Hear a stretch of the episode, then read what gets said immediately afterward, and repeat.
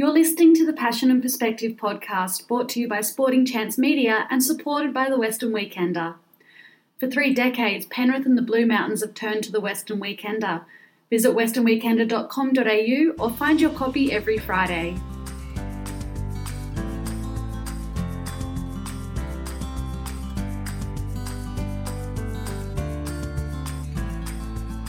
Growing up with a love for sports and the outdoors, it was a trip to the local climbing gym at the age of 12 that sparked Tom O'Halloran's fascination and imagination into the world of rock climbing. Moving to the Blue Mountains in 2011, the epicentre of Australian rock climbing, Tom was able to immerse himself into his craft. The shift to the mountains life further stimulated the love of climbing and appreciation for the great outdoors, whilst he juggled work, family, and fine tuning his skills. With the inclusion of climbing into the Tokyo Olympics, Tom, along with many others, was set to contest qualification for the Australian team in March. The postponement of the Games, whilst hard to take, has not deterred Tom's vision to represent his country, which is a reflection of his positive outlook on life. Tom joins us virtually for the latest edition of the Passion and Perspective podcast.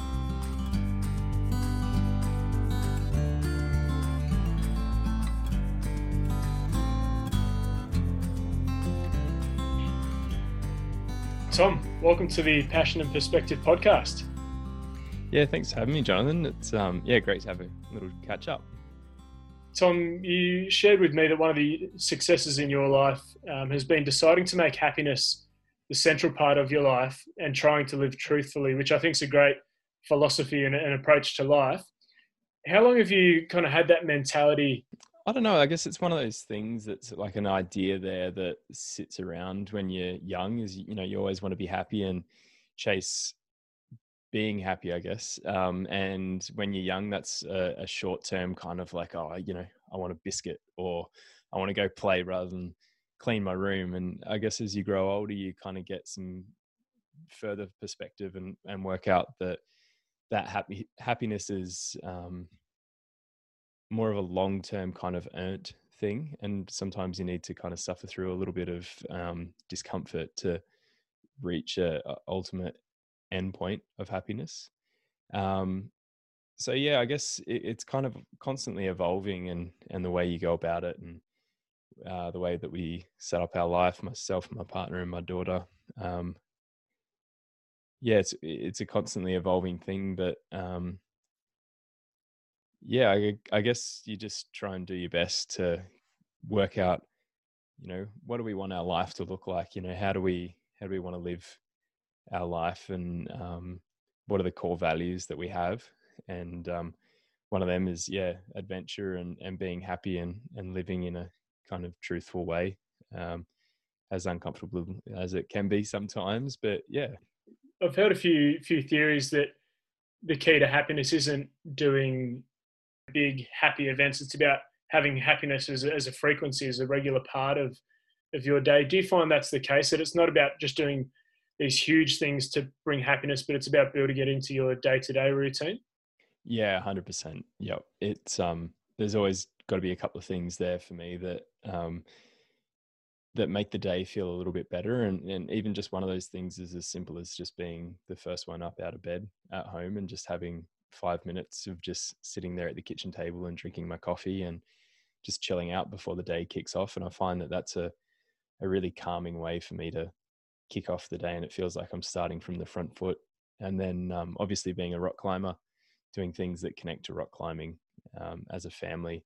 So um, whether that's having a little training session together or um, the last few nights we've been doing some yoga together, which has been fun, or just going out for a bushwalk or something like that. Like it just um, just having those little things there as well and yeah looking at moving forward and constantly looking for how we can um, yeah just keep things fun and and moving in the direction that we want our life to be moving in.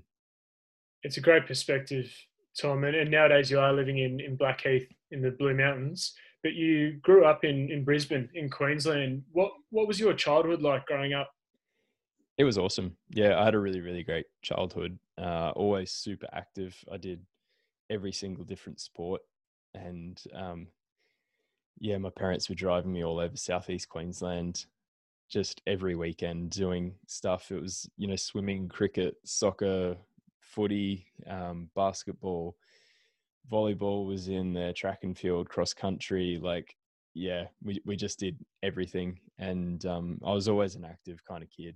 And um, yeah, there was just, there was always something going on. And I really enjoyed that. And when my parents kind of got me into climbing, I think they saw it as a safer option than me. Um, we had a big mango tree in the backyard and I'd swing around in that and try and mimic Tarzan. Um, and, you know, doing traversing around the house, just holding onto the window sills and the the bars on the on the windows and the gutter and all sorts of stuff. And I think mum and dad just thought, oh gosh, maybe he's gonna hurt himself one day. We should throw some safety into this. So um, yeah, they joined me up to the climbing gym in Brisbane when it opened up in 2004. So I was 12 years old then. You, have mentioned a few times there uh, your family and your parents. What role did your family have, and what influence did they have on your upbringing? Yeah, mum and dad were super supportive of everything that I wanted to do. Um, I never really felt like they were holding me back from you know doing anything that I wanted to do. And yeah, it's one of those things that you just kind of take for granted when you're a little kid. You just like, oh, I want to do this, and they're like, yeah, okay, cool, let's go give that a go.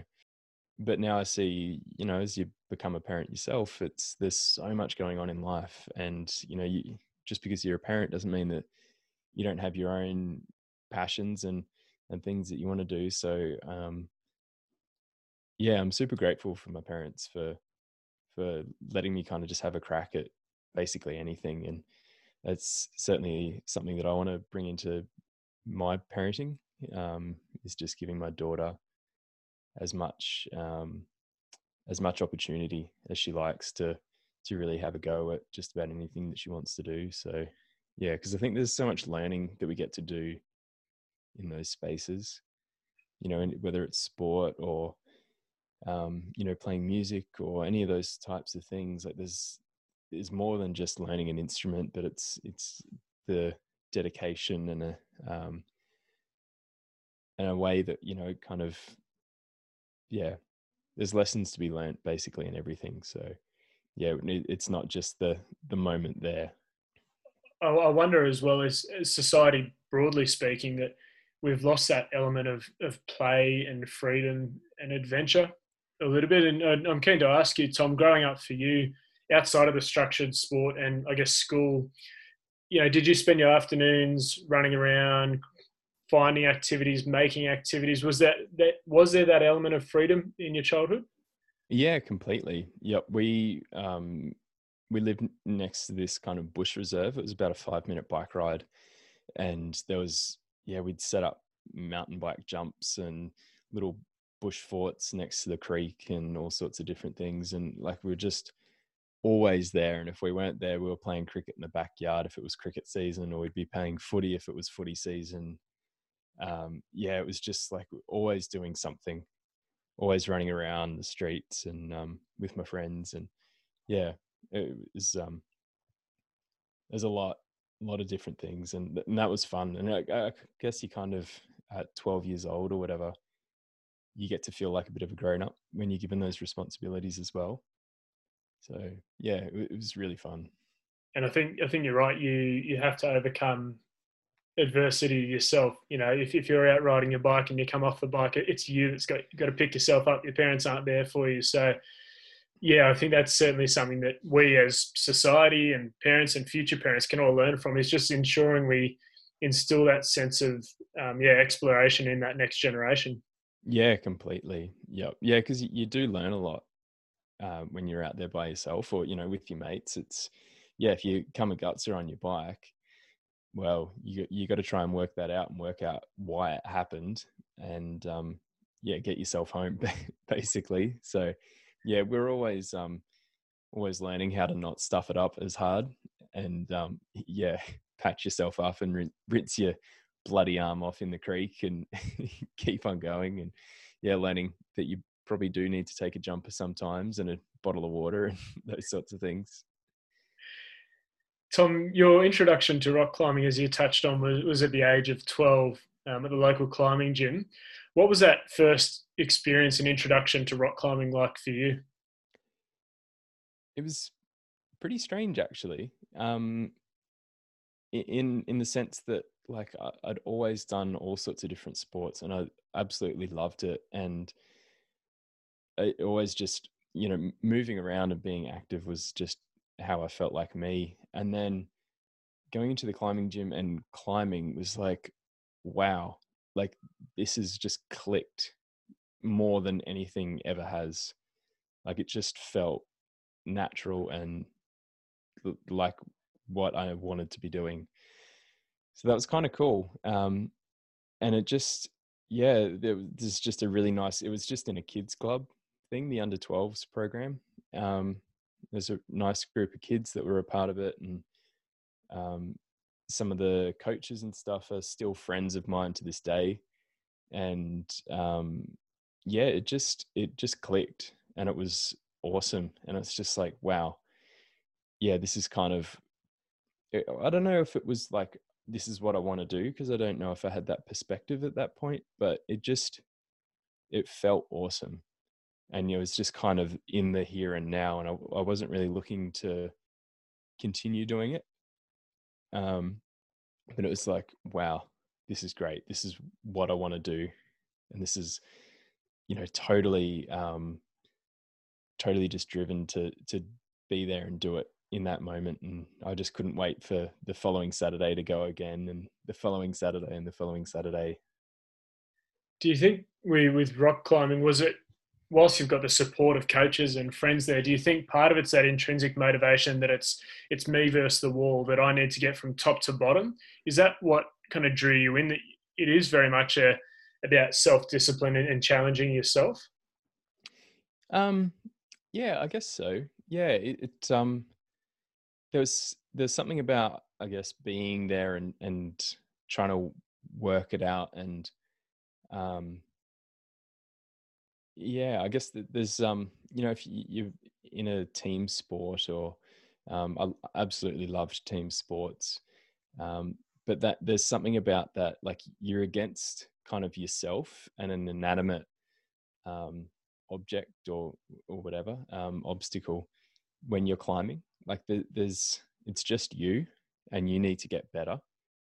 And yeah there's something kind of fun and satisfying in that and you can sit there and work it out and work out what's the best approach and and like yeah it um it's hard to articulate really. I think that's sort of the million dollar question in climbing is you know why do you love it? And it's kind of hard because it just it does so many different things. And depending on the day you know you love it for different reasons but um yeah it, it just it felt natural for me at the time in, in whatever way that is. And the fun and satisfaction you, you touched on and being in the moment is that something that you had at the age of 12 that you've been or still exists to this day with your climbing that that's still a, a key part of it?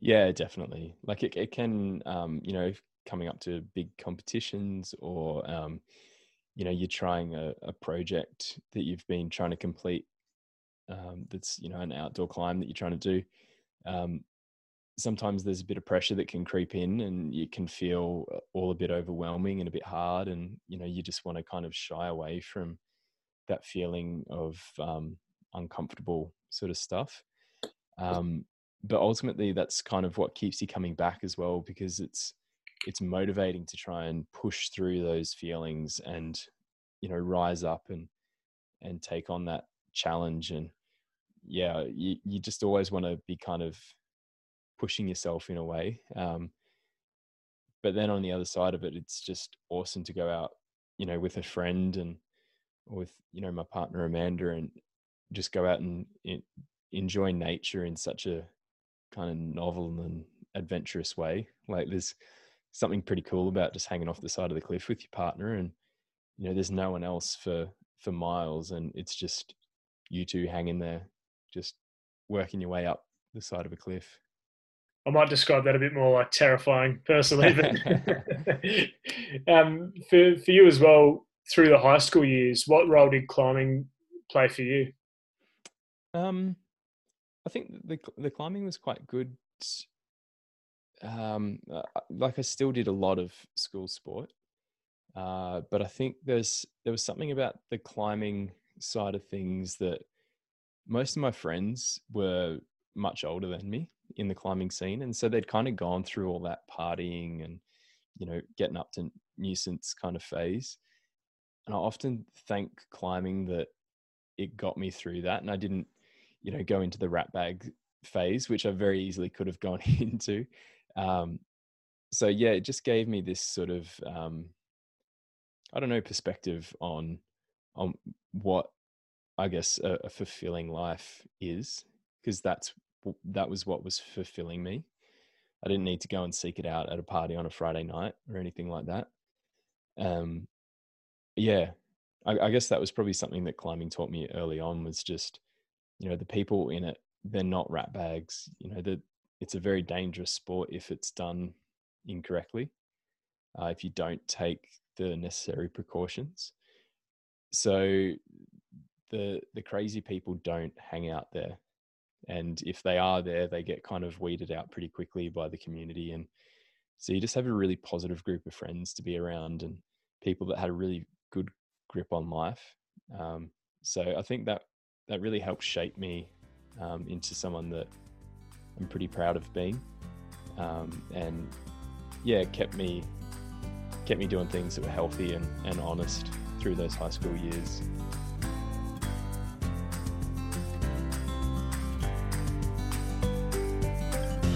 This is the Passion and Perspective podcast brought to you by Sporting Chance Media. For three decades, Penrith and the surrounding community has turned to the Western Weekender. Whether it's the Weekender's highly revered print edition or its up to date news offerings through its digital presence, the Weekender truly is the heartbeat of Penrith. Visit westernweekender.com.au or find your copy every Friday.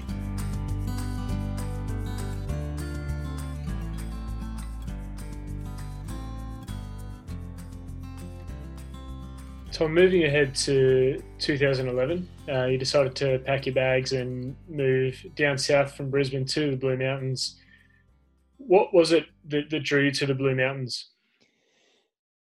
Um, well, yeah, it had been somewhere that had come on family holidays for a little while, um, doing the climbing trip. There was the annual Christmas, New Year's climbing trip down from Brisbane with friends and family, and then over the years, you know, you'd, you'd come down every so often and it was always just like, well, th- those people that have been to the Blue Mountains know just how beautiful it is here and how relaxing and all that kind of stuff. And it was always like, man, you know, how lucky must you be to be able to live here? That's incredible.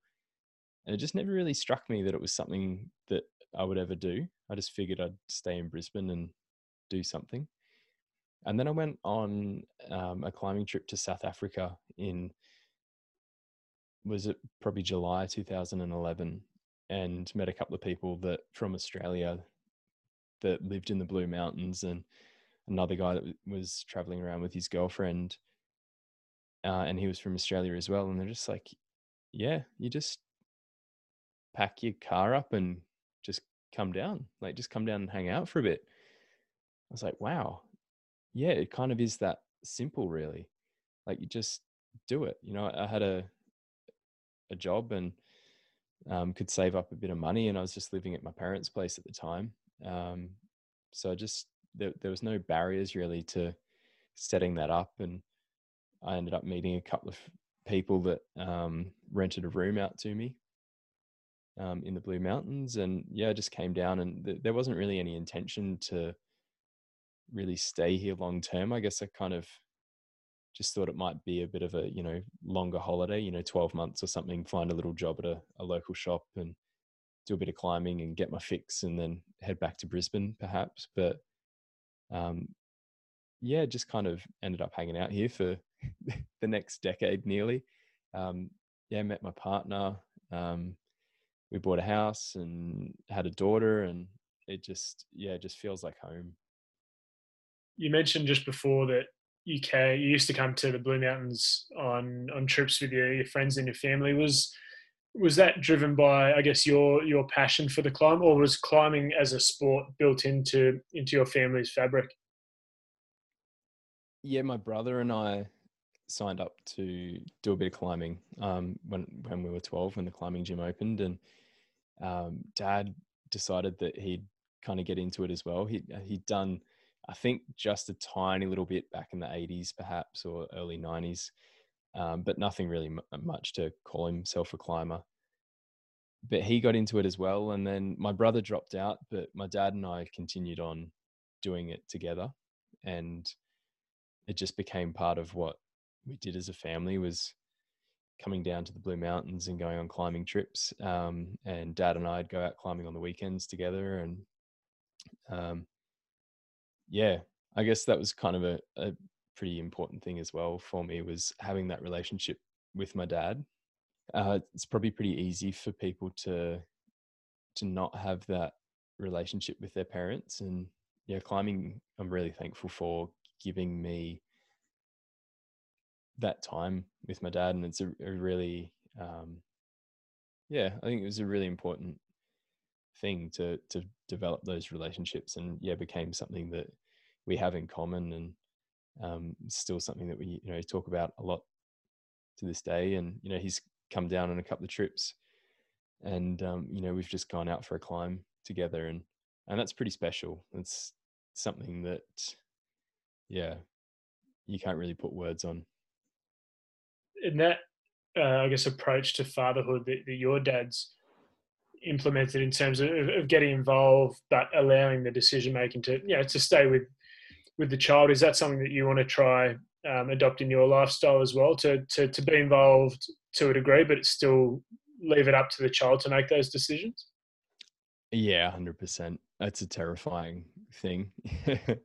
um, but yeah, I think that there's so much learning and growth, and you get to feel like a big person. You know, when you're a little kid and you're being given the opportunity to go out and um, do those little bits and pieces, it it makes you feel like a are grown up and you learn those responsibilities and how to look after yourself and yeah it's kind of terrifying just pushing that boat out a little bit. But yeah i think it's um it's definitely something that i want to bring into the approach that we have to to raising audrey.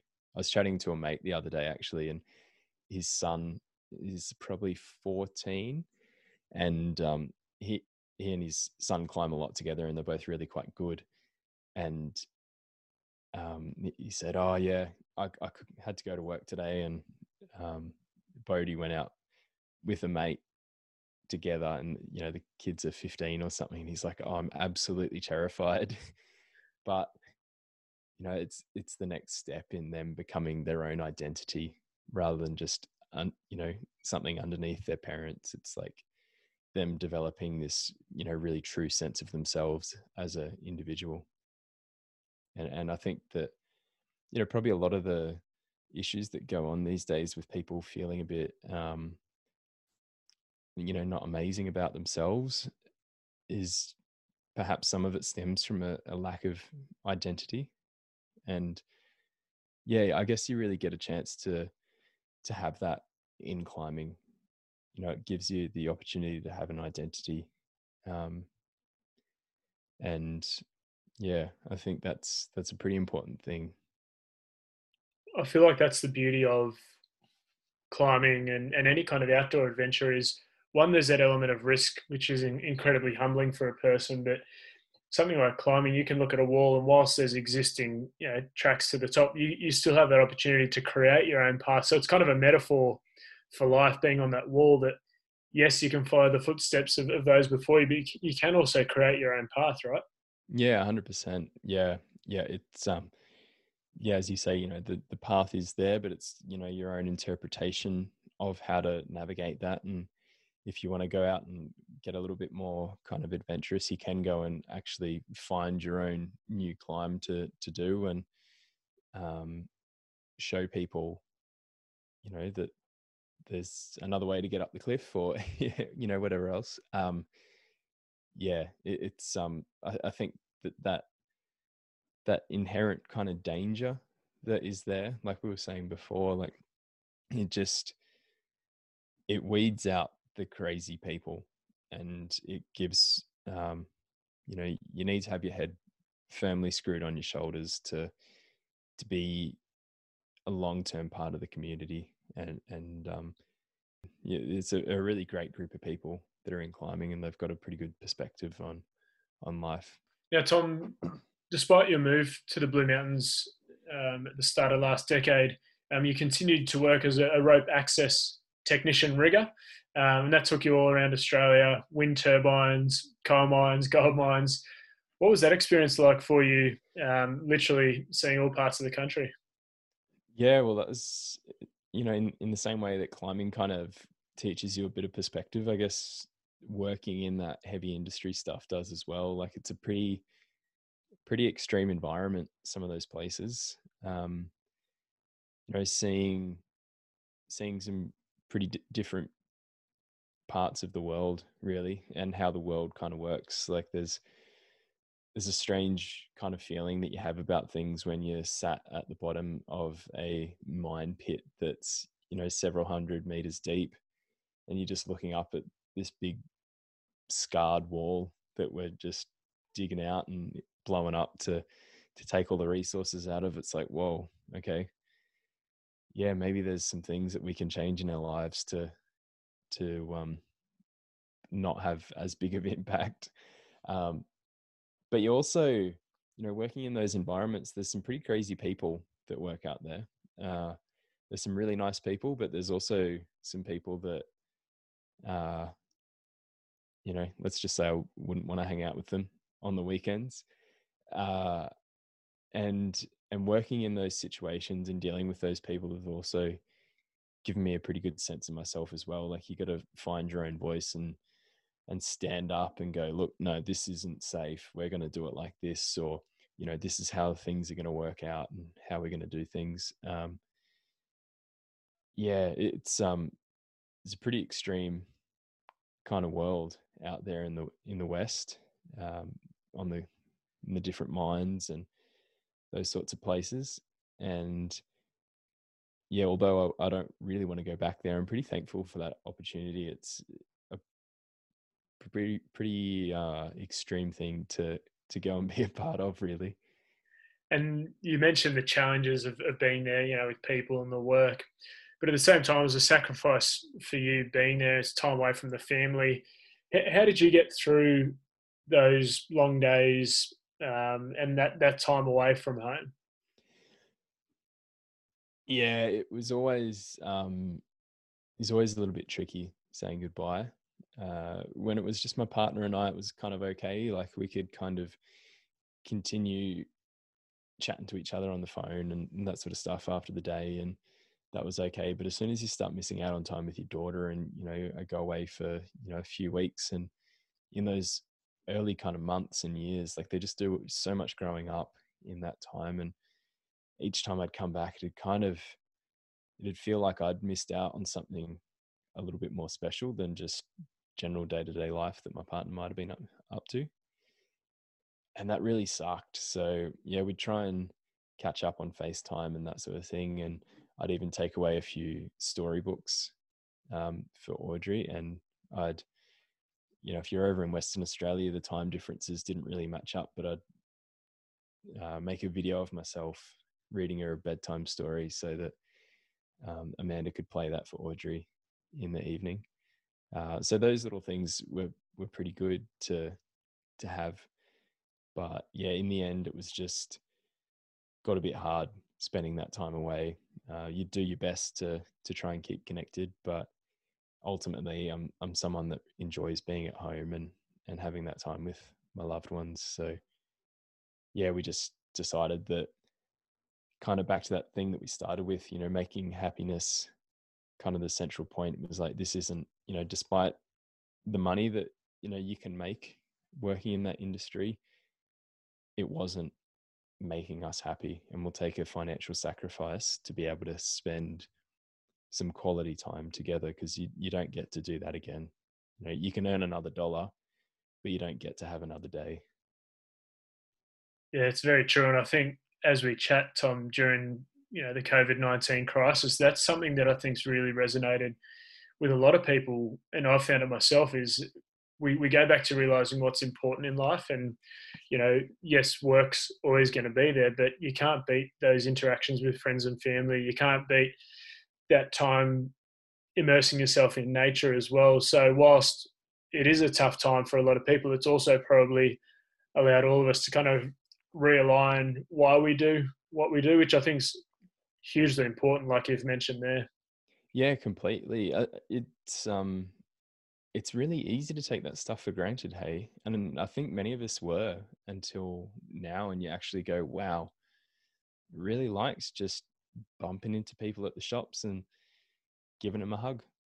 Like, and, it's just stuff that you didn't really realize was the case, or even just the simple thing of just shaking someone's hand. Like, you know, the amount of elbow bumps that we've all been doing recently, it just kind of it feels like a bit of a bummer and, and it feels like you're just like oh this you know this i guess you, don't get to have those interactions that fill you up.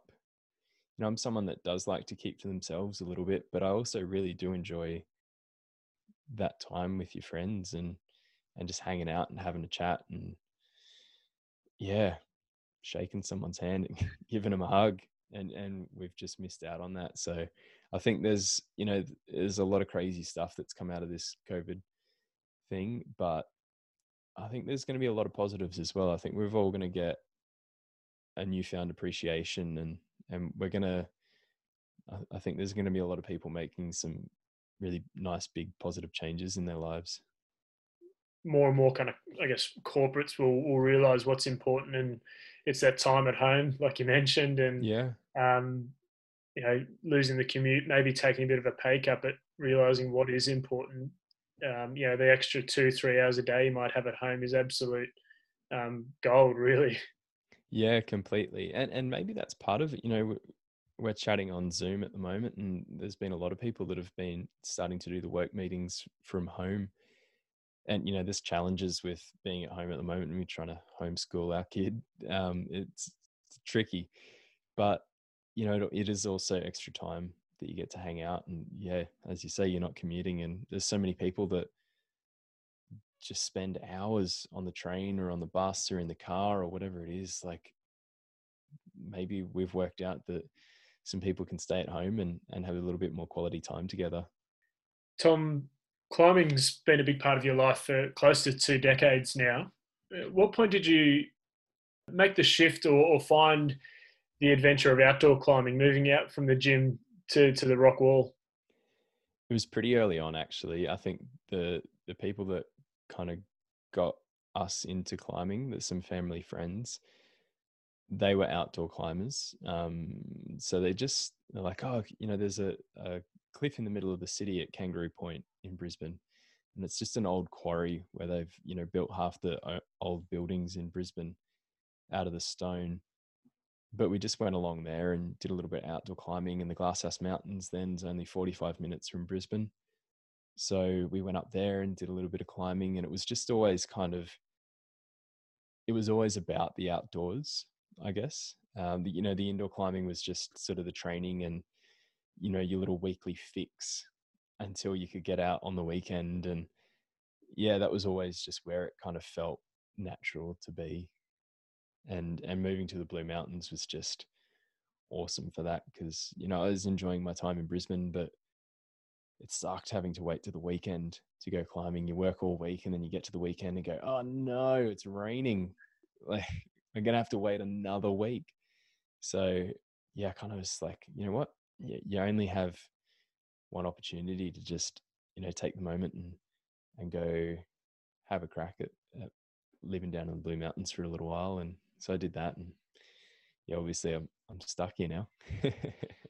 Welcome. yeah. How long does it need to be till um till I can call myself a local? Uh, I think you're well and truly. Yeah.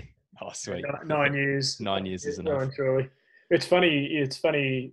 Um, chatting to a few people who are into climbing around the mountains, and as a kid growing up, we we explored the outdoors and you know a lot of bush bashing and stuff. But climbing was one probably regret that I wish I, would built into my childhood was realizing just the the sheer beauty of, of the place we live and the opportunity to explore. So whilst my childhood, I felt like we explored, you realise how much more there is out there to see in this area.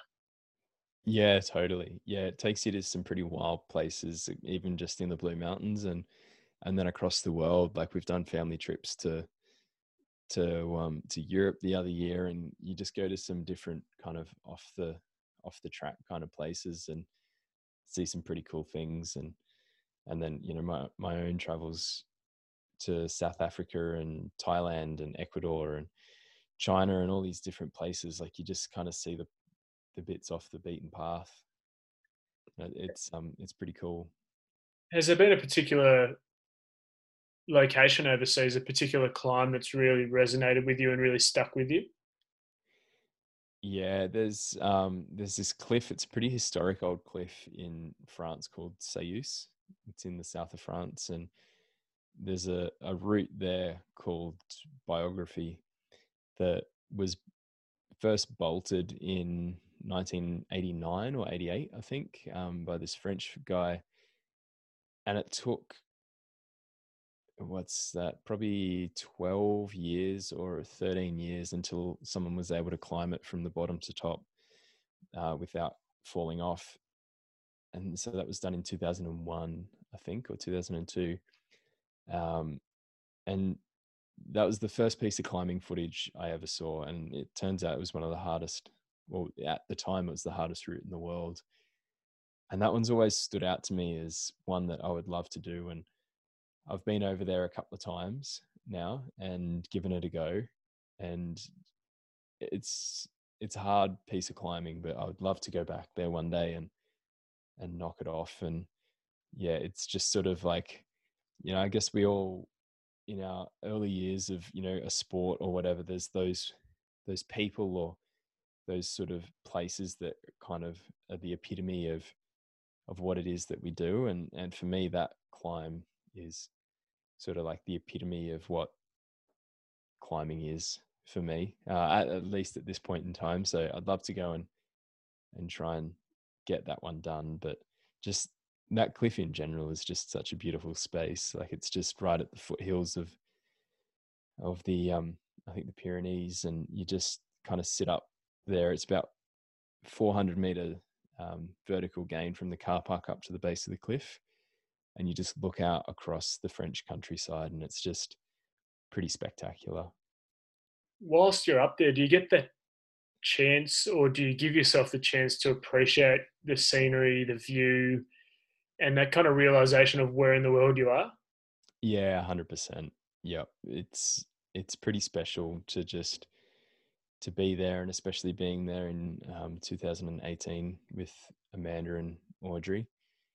Like you just you realize how fortunate we are, you know, to to have climbing and and the opportunities that we have in Australia to be able to, you know, have these kind of experiences. And yeah, it, it's sometimes you, you lose perspective because you're just like, oh, I just want to get this climb done, and ah, you know, you can kind of get into a bit of a crazy headspace, like we all can in just general day to day life, and but you just take a step back and listen to the birds and you know the clinking around of the the other people about the place and it's just yeah i think it's pretty important to take that step back and just really appreciate how how lucky we are whether it's at the cliff or just uh, you know, in our homes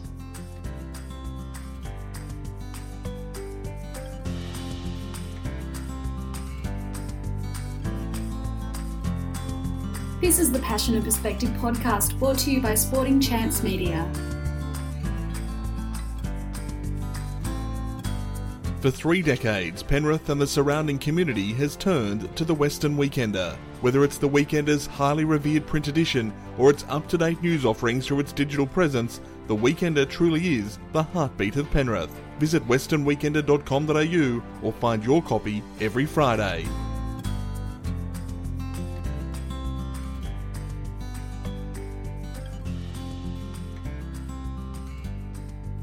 From a pop culture, I guess, standpoint, Tommy Caldwell has become a, I guess, a bit of a household name in climbing. Well, not even in climbing circles, in more, you know, um, mainstream society, I guess you could say.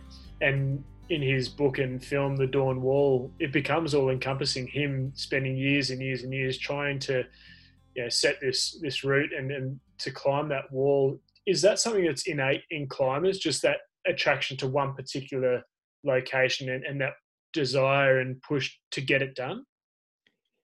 Um, I, I think it definitely can be for some climbers. Yeah, it's like, and I guess you kind of don't really realize it. You know, I've kind of had that, and you, you don't realize that it's taking over until you're fully in it. You just, you know, there's been a few routes over the years that have done that for me. And you're just like, oh yeah, cool. No, I want to do this climb. And in the beginning, it just seems like just something, you know, the next little one that you're doing and you're having a look at. And, and then suddenly it's been a couple of years later and you're fully in it. You're like, oh wow, yep, I'm here. Okay. um, but there's, you know, through all the, you know, Tommy went through so many different struggles in in trying to get that climb done, both personally uh, in his own life, and then you know the struggles of just climbing what is one of the hardest rock climbs in the world. But you just there's something there that makes you want to just keep coming back, and whether it's the it kind of is this feeling of safety or the process you know distracts you from whatever else is going on in life which you know helped him for a few years it just you just want to be there and do it. There's something about it, and you can't you can't put your finger on it, and it, it does different things at different times.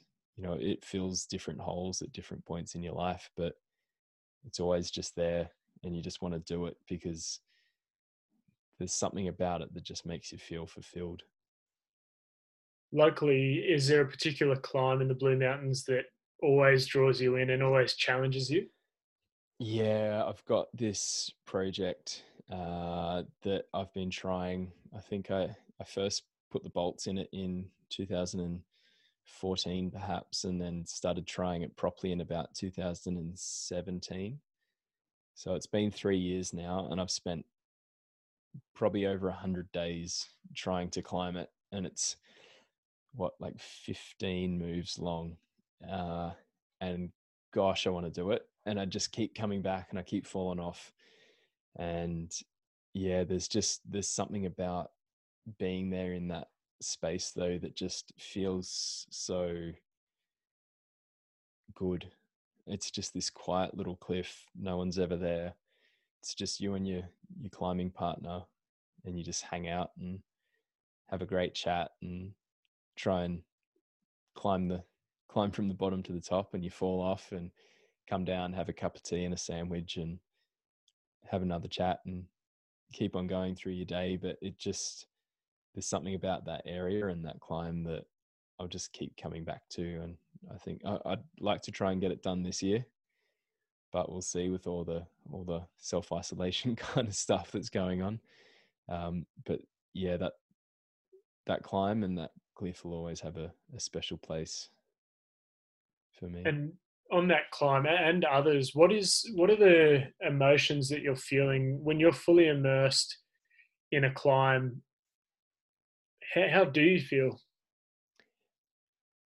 Well, ultimately, you want to try and find that kind of feeling of um, flow, I guess.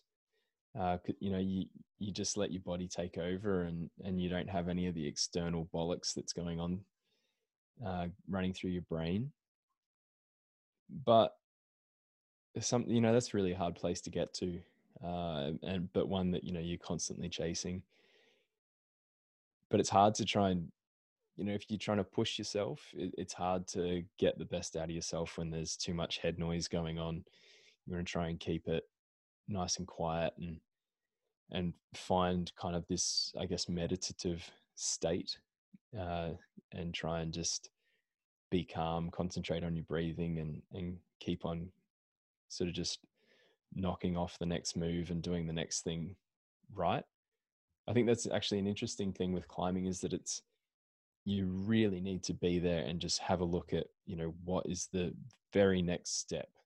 Ultimately, I want to get to the end, and that's in the back of my mind, but it can't be at the forefront because as soon as it's there, it's taken over and um, you lose concentration and suddenly you've you've fallen off because you've lost sight of the immediate task. And i guess that kind of flows into the rest of your life really is you know yep i want to be here in five ten years time or you know whatever it is this is how i want my life to be set up. But i need to just do this one simple task first and then i need to do this one and then this one. And if you look at it in those little pieces it, it seems far less daunting than the entirety of the the whole.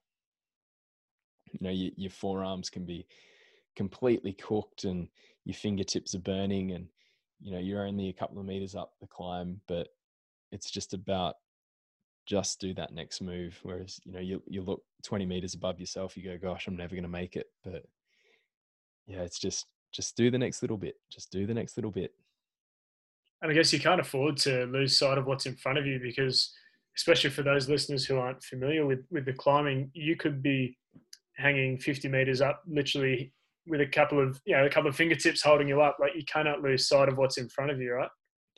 Yeah completely. Yeah. Like i i don't do anything where i'm not tied in so i'm always being really safe. Um so yeah it's like fingertips but also a rope and a bit of equipment that can hold up you know the weight of a couple of cars. But um yeah you, you can just slip off and then you know you're gonna have to wait for a while to to rest up and go again and yeah there are circumstances where you can get injured. Um, yeah, you know, it's the same as driving a car. Like you, oh, you know, I'm going on holidays to the Gold Coast. I really want to get there, but got to have a look at this set of traffic lights and make sure that no one's coming through the red light so that I can turn out safely. And you touched on, I guess, the safety element. And a quick side note: when you see an athlete such as Alex Honnold, who's taken on the free solo climbing, um, you know, doing Yosemite without any ropes, without any connection to the wall. Do you see that and, and look at it in awe, or is it more a bit of, you know, that's a bit stupid? Like, what's your mentality towards that?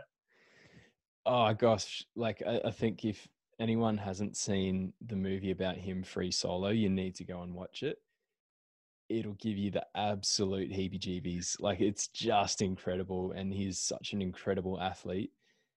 I think it's really easy to perhaps before you've seen that movie to just see a photo or a short film clip of him up there on the side of the wall with absolutely nothing and he's several hundred meters above the ground and you go gosh that's reckless that's a daredevil that's someone that's got a death wish but you watch that video and dive a little deeper into what he's doing and he's incredibly methodical. He's incredibly calculated with how he goes about that stuff. And you see, he actually, he truly loves life and wants to be there forever. And he's got a really solid head on his shoulders.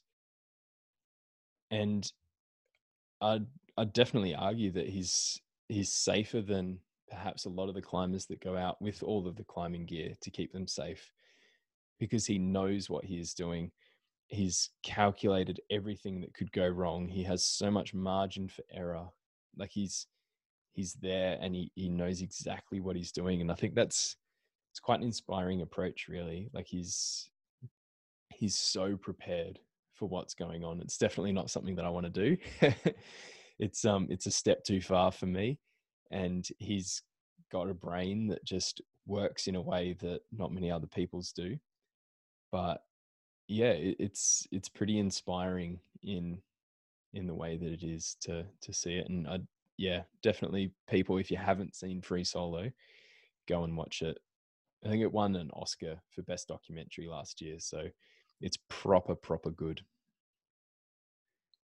Tom, sports climbing um, was set to feature in the 2020 Tokyo Olympics, uh, which we know has been postponed until July next year what is sports climbing and what are the disciplines associated with it? Yeah, so the the competition climbing uh, in the world is there's kind of three the three main disciplines. There's speed climbing, there's sport climbing, and then there's bouldering.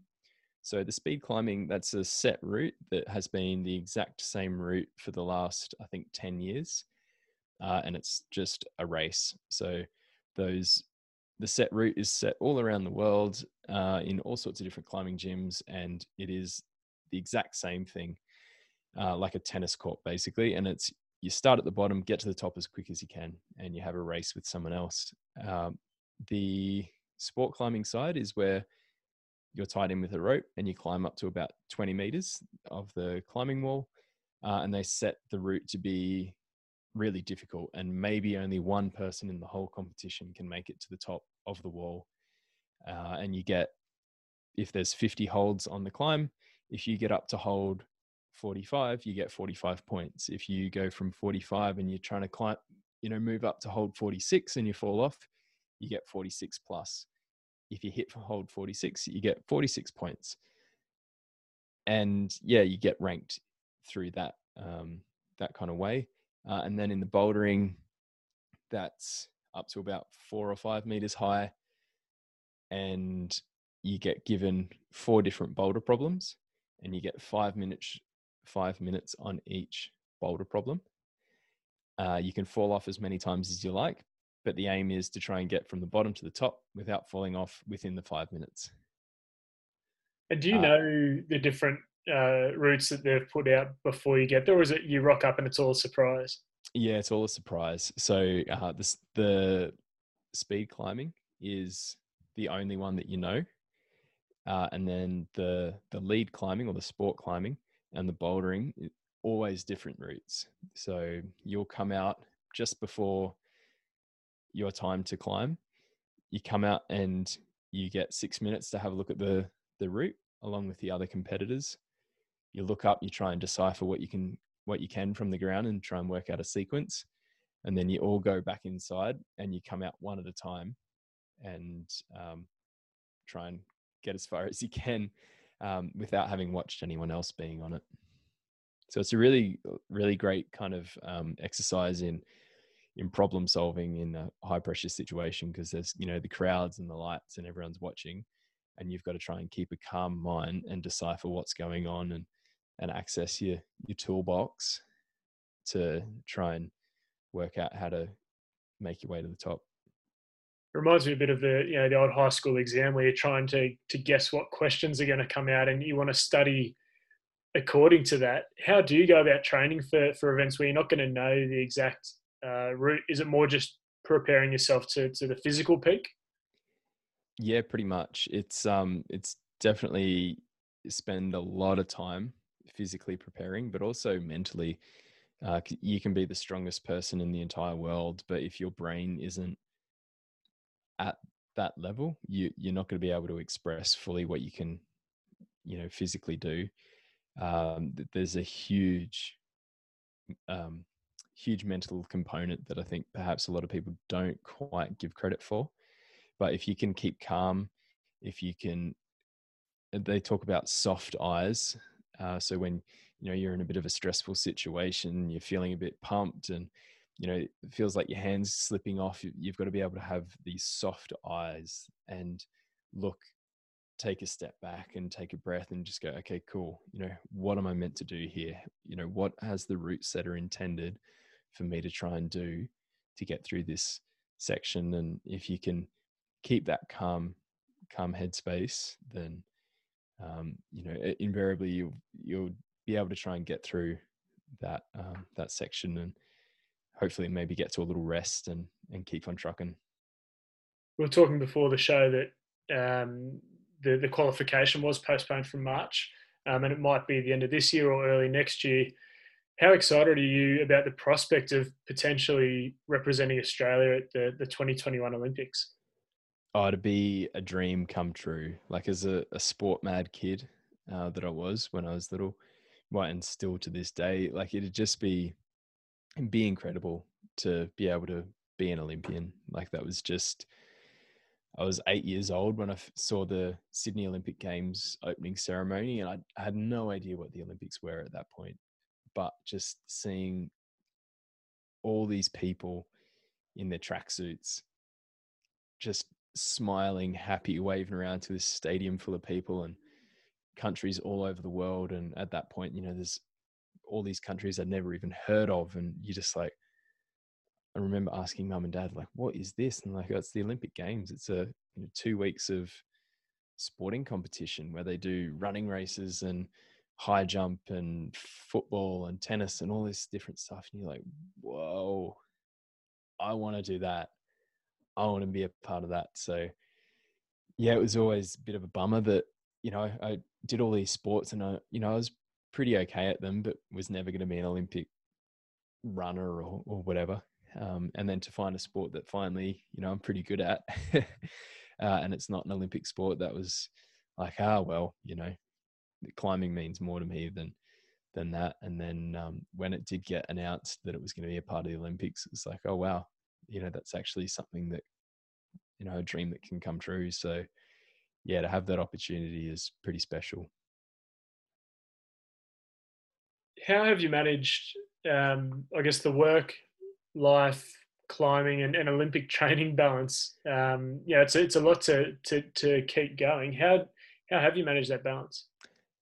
Not particularly well, to be honest. Um, it, it's pretty massive. Yeah, between trying to work to pay off the mortgage, um, to maintain a healthy relationship with your partner and your daughter, um, and also with yourself, and then to train harder than I've ever trained before and you know a lot of the training involved driving down to sydney a couple of times a week so from my house it's at least an hour and a half's drive uh, and then obviously an hour and a half home like it's a lot of it's a lot of time training and um, traveling and you know not doing things that perhaps are, are, moving you forward in life in a in a sense um, but it's kind of it's kind of fun now that you know that it has been postponed, so we get to have another go at trying to get it right this time.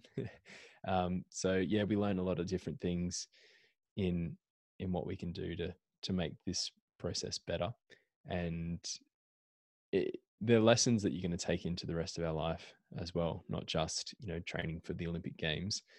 Um, but I think we learned a lot about you know like what we keep I guess coming back to is like you know how do we set our life up to be happy? You know how, what are the things that are important to us? And how do we prioritize making those things a, a central part of what we do and you know for my partner and i it's being active and healthy and we want to be able to do that more. So how do we set that up to be able to have access to those opportunities each day?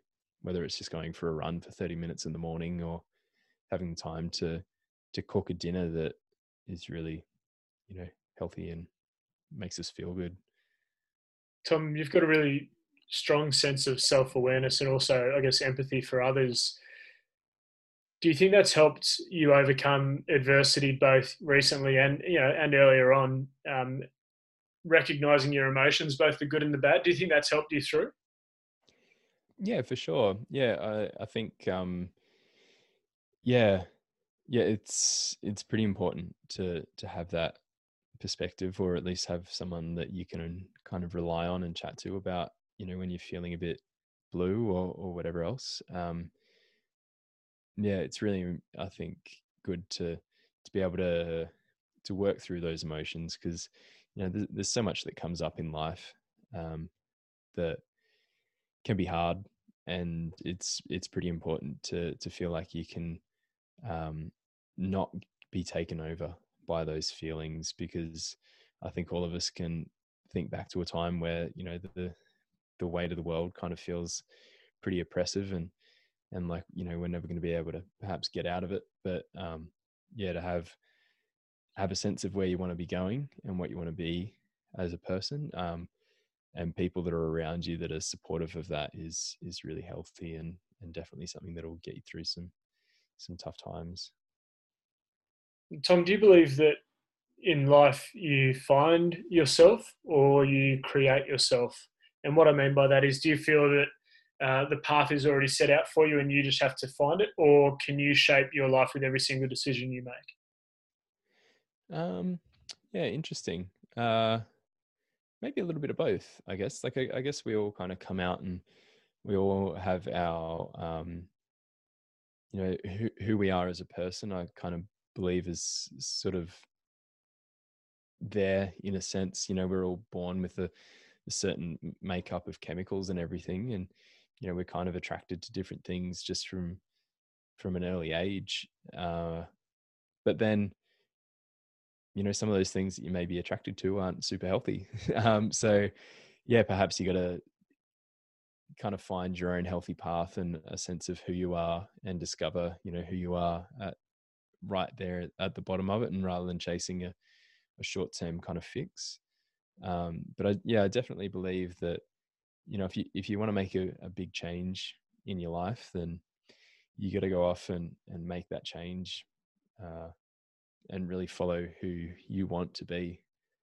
Uh, and it's easy, I guess, you know, if you, um, you know, oh, this is just who I am. You know, I'm just the kind of person that always, you know, has these troubles or you know, whatever. I can't, you know, deal with these situations. It's just who I am. Yeah, sometimes you need to listen to yourself, but sometimes you just need to self to, you know, move that person out of the way and yeah, keep on trucking through to something that is actually um, what you want to do because you know th- there's not much progress that comes out of staying in your comfort zone. Yeah, I think you're right. I think ex- you know expanding our comfort zones and just pushing the boundaries from time to time can be very refreshing and, and energizing as well. And Tom, have you taken the time, I guess, to to stop and reflect on what has been a pretty incredible, you know, past nine or ten years since your move to the Blue Mountains? I guess the the family, the travel, you know, the Olympic uh, training. Have you have you taken that time to stop and look back?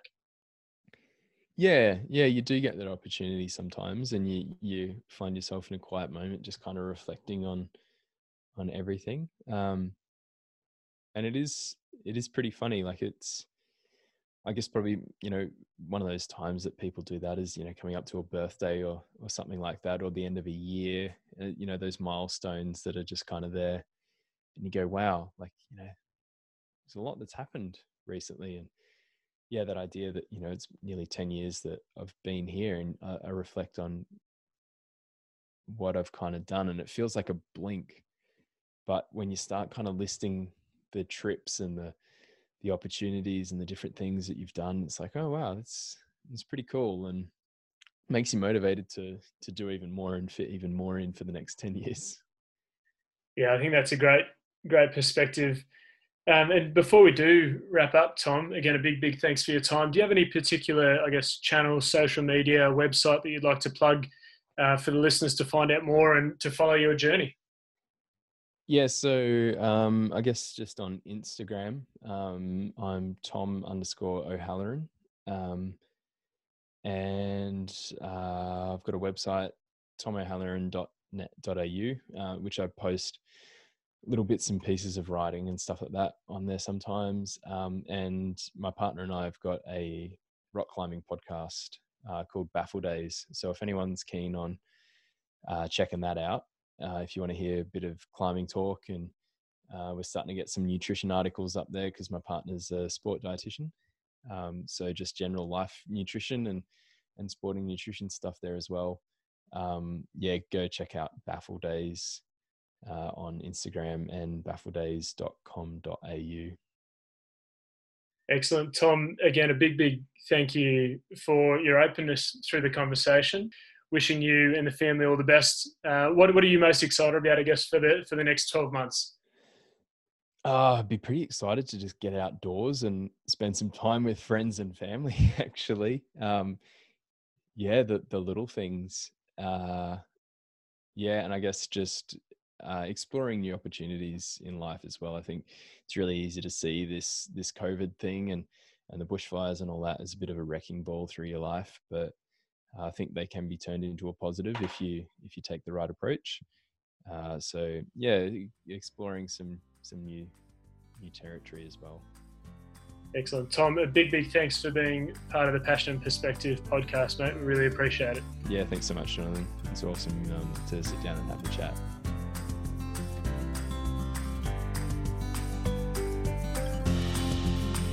Thanks for listening to the Passion and Perspective podcast, brought to you by Sporting Chance Media and proudly presented by the Western Weekender.